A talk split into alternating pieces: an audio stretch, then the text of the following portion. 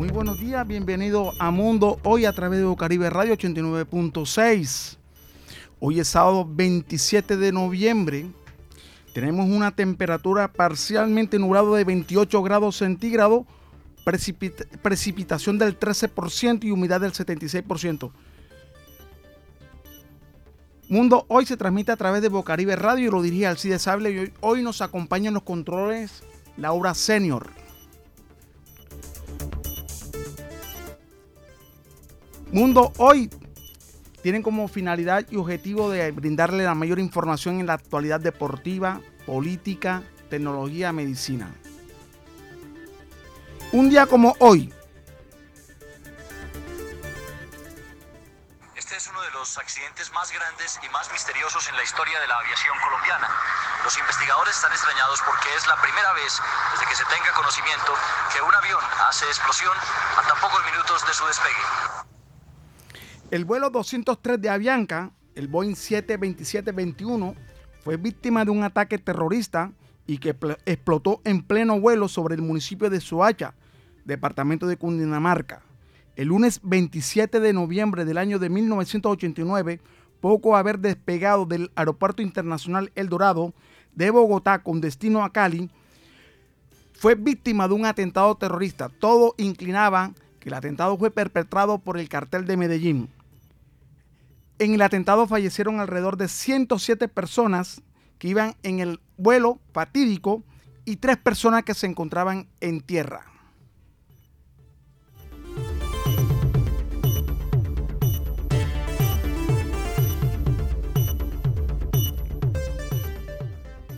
Mundo Hoy se transmite a través de Bocaribe Radio todos los sábados de 11 de la mañana a través del 89.6. Ayer el alcalde Jaime Pumareo Heinz realizó una inauguración en el mercado público de Barranquilla. Fue la inauguración de la nueva plaza de mercado, que tiene por nombre EPM. Era el nombre de las antiguas empresas públicas municipales de Barranquilla. Se inauguraron alrededor de 407 locales y una nueva plaza de frutas y verduras, abarrotes y productos cárnicos para aquellas personas que les gustan ir al mercado y poder llegar a esta plaza de mercado con la mayor comodidad. El alcalde, Jaime Pumareo Heinz, destacó la labor desempeñada por cada uno de, de las personas participantes en esta inauguración, como fueron los propios vendedores, ya que fueron totalmente instruidos para poder atender a su público. Escuchemos al alcalde Jaime Pumareo Heinz en la inauguración de, este nuevo, de esta nueva plaza de mercado.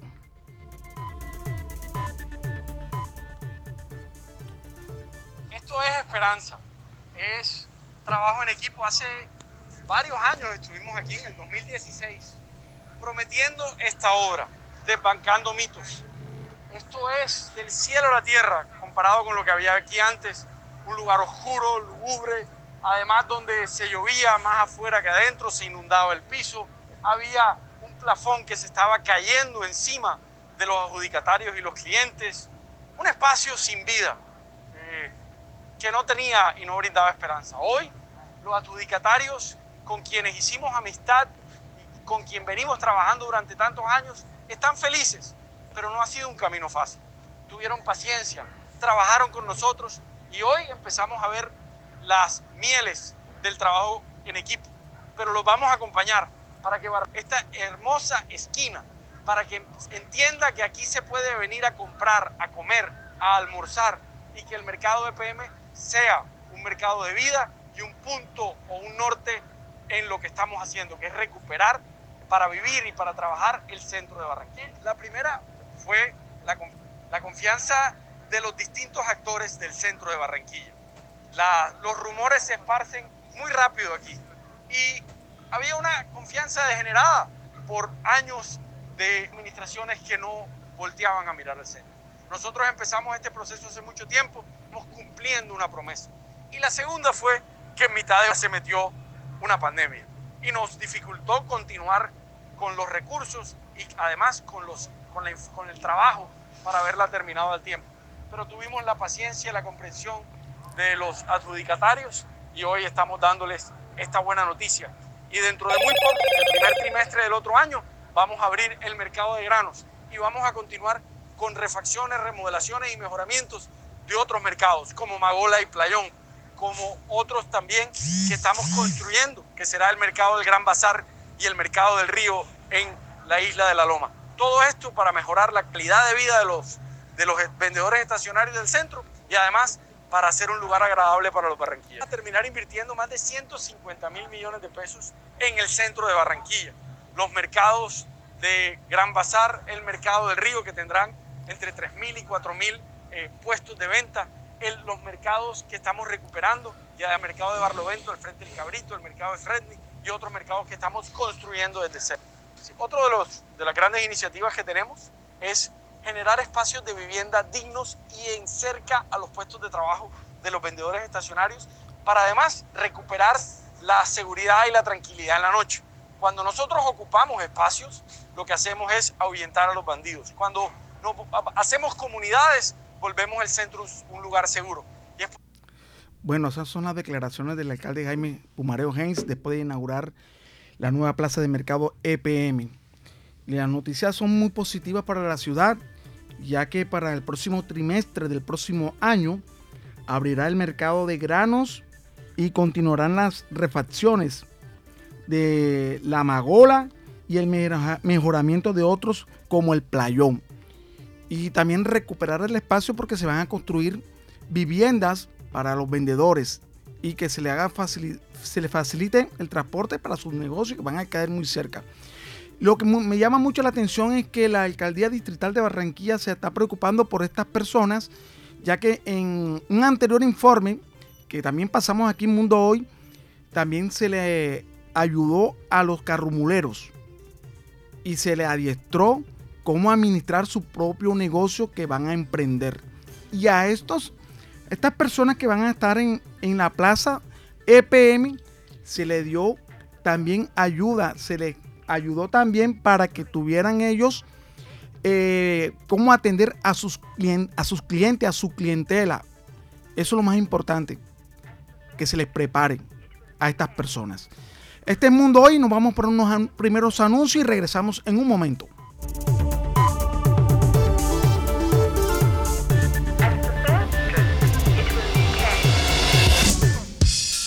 Desde el suroccidente de Barranquilla emite su señal la emisora comunitaria Bocaribe Radio, HJU64, 89.6 FM.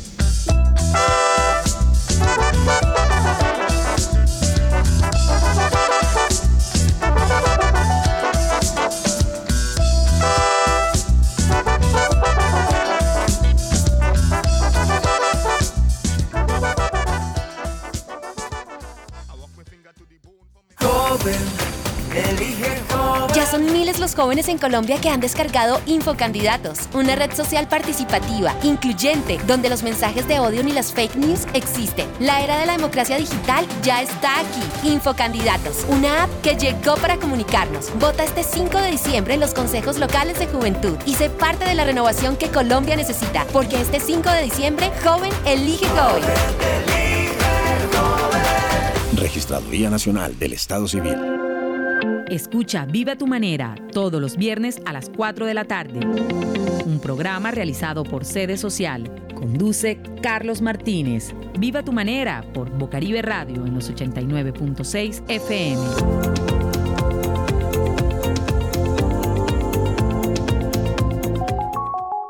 Una máscara de tela actúa como una barrera para prevenir la propagación del virus. Debe ser usada correctamente y siempre combinada con otras medidas para protegerse a sí mismo y a los demás. Asegúrese de tener su propia máscara y no la comparta con otros.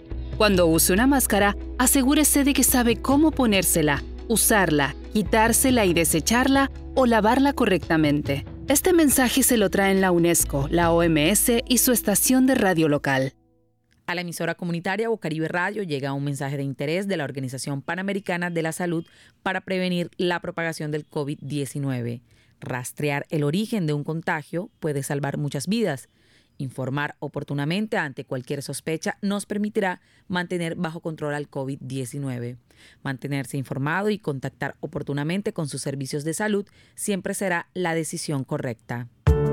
Si algo he aprendido con la pandemia es que no puedo seguir pensando solo en mí mismo. Después de que un amigo con coronavirus me alertó sobre el riesgo de que yo estuviera contagiada, informé oportunamente a mis contactos sobre la situación, llamé a las personas con las que había estado y entre todos hicimos el rastreo y evitamos la propagación del virus. Solo una adecuada combinación de fuerzas nos permitirá mantener bajo control al COVID-19. Un mensaje de la Organización Panamericana de la Salud. Si tienes problemas, exprésalo sin temor. Cuenta con tu familia, te quieren brindar amor. Habla con tus amigos, la confianza es lo mejor. Haz algo diferente que te saque del confort. La locura. La salud mental no es una locura. A todos nos importa, es mejor pide ayuda. Un respiro, baila y vive una aventura. ICBF y la YMCA quieren que te sientas mejor. ICBF. Bocaribe Radio. Síguenos en Instagram, Twitter, Facebook y SoundCloud.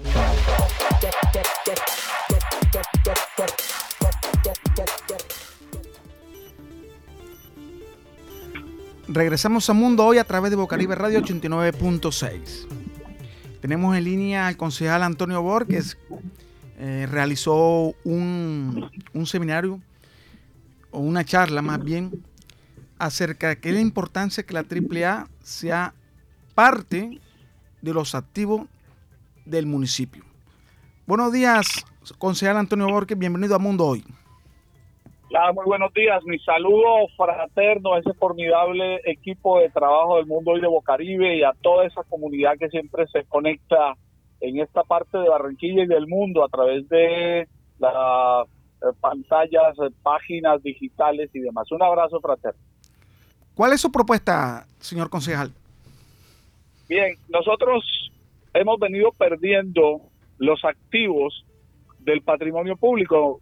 Nos raponaron la telefónica, nos raponaron la AAA, que era antes las empresas públicas municipales, las élites corruptas se quedaron con ella, hicieron un negocio y después nos dijeron que la solución era la privatización del servicio. Yo soy un convencido de que según nuestra constitución debe haber un equilibrio y que lo público debe primar en tratándose de ciertos servicios, de ciertas actividades, de ciertos deberes del Estado. En este caso, se presenta una oportunidad después de que ya está comprobado que el manejo en manos privadas de la AAA no ha dado los mejores resultados, 263 mil millones de pesos dilapidados, gastados irregularmente mal gastados, robados en unas asesorías inexistentes, que ha disparado el precio de la tarifa, que no genera calidad en el agua y que pone en peligro las conquistas y los sueños de la mayoría de barranquilleros y barranquilleras al respecto. Entonces, como se presenta una oportunidad como la Fiscalía tomó unas decisiones y dejó en manos de la SAE el hecho que es una entidad estatal que administra eh, activos que están en situación de irregularidad, y se presenta la posibilidad de que el distrito retome todas las acciones que le fueron robadas, que son realmente la ciudadanía, he venido proponiendo, uno, que se modificaran los estatutos de la AAA para que permitiera que el distrito volviera a ser dueño de esas acciones y una vez ya dentro del patrimonio público las acciones del distrito, la parte de propiedad dentro de la empresa, llamémosle así, sea el distrito quien pueda determinar políticas públicas acciones a favor de la gente, rebaja de tarifas, calidad en la prestación del agua, un mínimo vital para quien no tiene los recursos, esto es que el Estado subsidie el agua potable para muchísima gente en los sures de Barranquilla. Esa es mi propuesta, ya se avanzó en buena hora en la Asamblea General de Accionistas de la semana pasada de la AAA, se eliminó el límite que tiene el distrito para no tener el mayor número de acciones. Eso quiere decir que si recuperamos las acciones que se robaron irregularmente algunos particulares, más las que hoy considera eh, dentro de su patrimonio el distrito, que son un 14% de acciones, más el 82% que nos quitaron irregularmente, el distrito sería dueño de al menos 96% de las acciones, tendría toda la posibilidad de dirigir cabalmente la empresa con los efectos que queremos ahora. Como esto está precedido, antecedido de cosas no muy regulares, nosotros proponemos que además de recuperar esas acciones, de que el distrito sea el dueño, de que además de que esa plata que genere la actividad de la AAA se invierta en las grandes obras que necesitan especialmente los sectores más pobres de Barranquilla, en los subsidios que requiere nuestra gente, especialmente en agua potable, en que se rebajen las tarifas de alcantarillado y aseo, pero adicionalmente proponemos que haya un fuerte, muy fuerte control social veduría, ciudadanas pendientes de que no nos vuelva a ocurrir lo que nos pasó en estos años, que perdimos este activo y que ha generado que haya más pobreza en la ciudad, que haya menos gente comiendo como debe comer, pero adicionalmente que pocos se queden con todo, como ha ocurrido. Entonces, esa es nuestra propuesta. Aspiramos que se avance cabalmente en eso y aspiramos que las ciudadanías, las comunidades se sintonicen con esta propuesta y causa y que la llevemos a cabo. ¿Esa propuesta ha tenido eco también en la alcaldía distrital, en la administración distrital? pues al menos en eso se coincide en que en que es urgente que el distrito como ente territorial sea el dueño de las acciones desde lo público, o sea, sea nuestro patrimonio público el que nos ayude a responder ante el reto de las grandes obras sin que se cobren mayores impuestos, sin que se cobren nuevos impuestos, como está ocurriendo en ciudades como Medellín, donde las empresas públicas de esa ciudad le sirve a este municipio, a Medellín y al área metropolitana, aporta un billón de pesos, con B de Barranquilla, un billón de pesos anuales, con los que se vienen haciendo las grandes obras con las que despega Medellín, sin que haya mayor cobro ni en la prestación de los servicios públicos, como el del agua, alcantarillado y aseo, pero también para evitar que haya nuevos impuestos, que no se les ocurra a las élites eh, políticas y económicas de la ciudad seguir golpeando duramente el bolsillo de barranquilleros y barranquilleros. Usted también realizó una propuesta y también fue aprobada en el Consejo acerca de los mototaxistas. ¿En qué consiste esa propuesta? En esa aprobación de esa... Una lucha que venimos planteando a favor de la dignidad de los llamados informales, de actores de la movilidad como mototaxistas, motociclistas, carromuleros, carricocheros, y es generar una política pública con los dineros del distrito que permitan identificación de formación laboral, de capacitación laboral, de inversión en los emprendimientos o en empleo digno. Esto se convirtió ya en el acuerdo 014 de este año 2021, creo que uno de los grandes logros después de tanta lucha vamos avanzando fuertemente en ese propósito y la idea es que el distrito está obligado a colocar los recursos para ello, para que los eh, informales, incluyendo vendedores ambulantes y estacionarios y otro tipo de informales, pero especialmente el primer grupo que les dije de actores de movilidad, puedan presentar iniciativas y sean subsidiadas, pagadas, patrocinadas, respaldadas directa o indirectamente por el distrito y por la nación a través lo que se llama la ley del empleo, la ley del emprendimiento. Eso ya fue aprobado de manera eh, importante, un alto número de concejales y concejalas eh, aceptaron nuestra propuesta. Gobierno, aunque en un momento objetó y se opuso, le convencimos, derrotamos las tesis contrarias y hoy ya se convirtió en un acuerdo que necesita ser implementado y materializado. Es la razón por la que nos hemos venido reuniendo desde ese momento, hace unos tres, dos meses para acá, con todas las organizaciones de, estas, eh, de estos trabajadores de la informalidad para que se organicen en eh, unidades productivas, en microempresas, FAMI, empresas, cooperativas, eh, asociaciones mutuales, etcétera, y con ello podamos lograr que se cumpla cabalmente este acuerdo, que es que los dineros públicos se privilegien para invertirlos en la gente que más lo necesite, especialmente después de conocer las cifras de empobrecimiento tan grave que estamos padeciendo, que venían de 2019 y antes, pero que se profundizaron con la pandemia del COVID. En ese propósito estamos. Eh, fue aprobado, repito, ya este acuerdo 014 y estamos en el proceso organizacional, eh, organizando sectores, eh, organizando unidades productivas para que se conviertan en una realidad. Bueno, gracias al concejal Antonio Borque por las declaraciones a Mundo Hoy.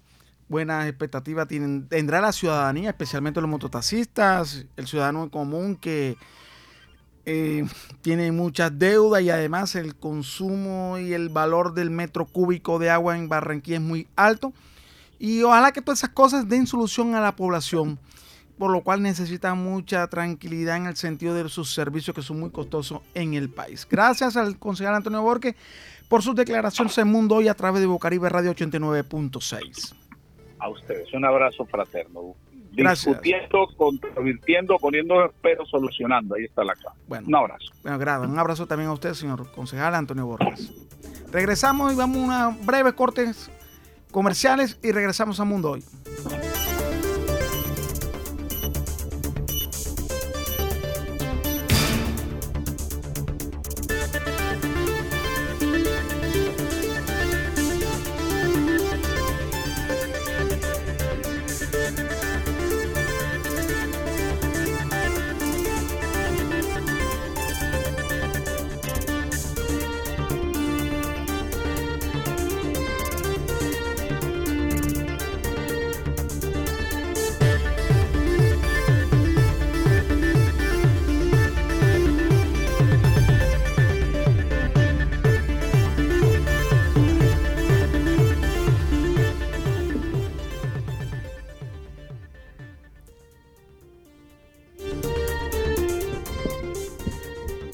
Regresamos a Mundo Hoy a través de Bocaribe Radio 89.6. Hoy es un día un poquito nublado en la ciudad de Barranquilla, pero hay ambiente, de todos modos hay ambiente en la ciudad, se acerca el mes de diciembre y hay mucha expectativa con respecto a este mes. Tenemos en, en este mes tenemos que sentirnos orgullosos. El día 25 de noviembre se llegó a las salas de cines en Colombia y en América Latina la película Encanto. Y Disney le apostó a Colombia.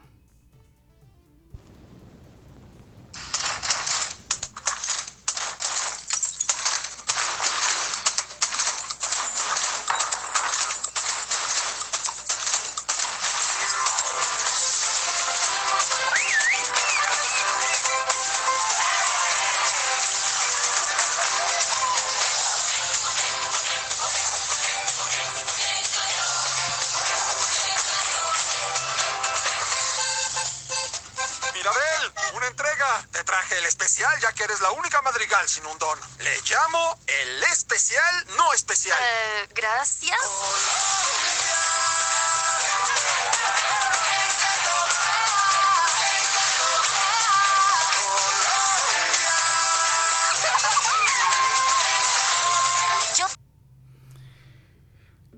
Así se promocionaba la película Encanto en Colombia, en América Latina y en Estados Unidos y en el mundo.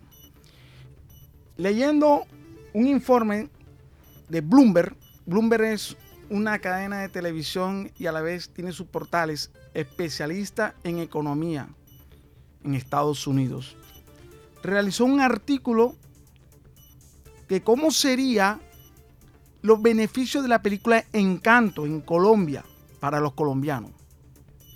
Dice que el estreno de la película de Disney Encanto genera un optimismo entre los exhibidores de cine en Colombia luego del impacto de la pandemia en su actividad, que provocó una caída de los ingresos de taquilla de más de cuatro quintas partes en el año 2020, hasta 28 millones de dólares perdidos. La película que salta la cultura colombiana y sus costumbres es el film número 60 de Walt Disney Animation Studio, y para su desarrollo se reunió con un grupo de consultores que llevó el nombre de Fondo Cultural Colombiano y que incluyó expertos en antropología, vestuarios, botánica, música, idioma, arquitectura y más aspectos del país. Muchos, los que formaron parte de la película, productores, directores, los arreglistas de sonido, llegaron a Colombia se presentaron en municipios y ellos decían que cuando hablaban con los campesinos, con los pobladores de los municipios donde ellos se encontraban visitando, decían, le voy a mostrar un, un paisaje que es encanto, es un encanto. Y ellos quedaban maravillados que siempre expresaban la palabra encanto, encanto, encanto. Y yo decía, es verdad, me encanto los paisajes tan hermosos de las diferentes paisajes del país. Dice el informe que además que las películas nacionales que siguen representando una pequeña parte del mercado, pero más de 40 producciones colombianas se rodan cada año. La versión en español de la película cuenta con voces de doblaje 100% colombianas y presentan reconocidos artistas de distintos rincones del país. La película consta de una familia colombiana que se encuentra en un lugar que se llama Encanto y todo mundo tiene sus poderes. Pero la actriz principal no tenía poderes. Y lo más importante, que se enaltece la cultura, el folclore colombiano. Este informe también realiza que muchos empresarios van a ser beneficiados, van a ser beneficiados con la producción de esta película en Colombia, como son los textiles. Por eso, del lado de las empresas de la industria textil y de confecciones también hay optimismo por este lanzamiento y el gigante del sector del cuero, Vélez, produce productos inspirados en la película de Disney y que llega a países como Estados Unidos, Panamá, Perú, Costa Rica, Guatemala y El Salvador. Mientras que el grupo Éxito lanzará una colección en la categoría textil, hogar y juguetería, también sobre encanto.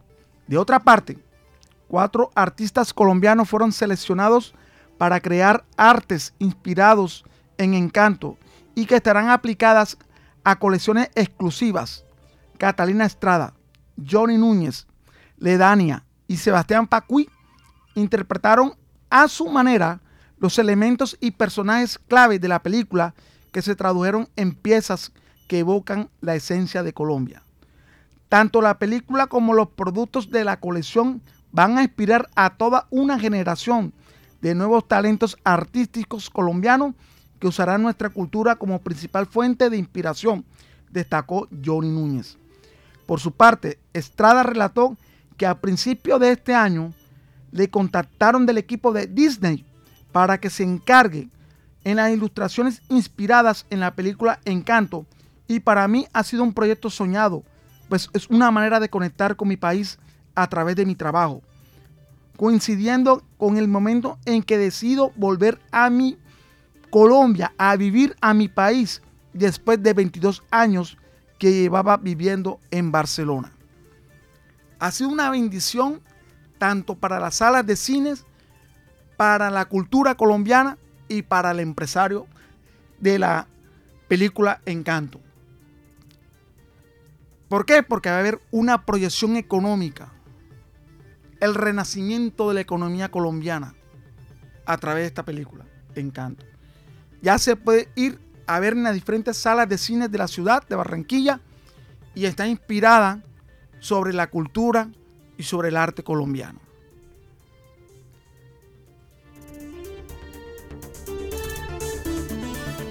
Así llegamos al final de Mundo Hoy a través de Bocaribe Radio 89.6.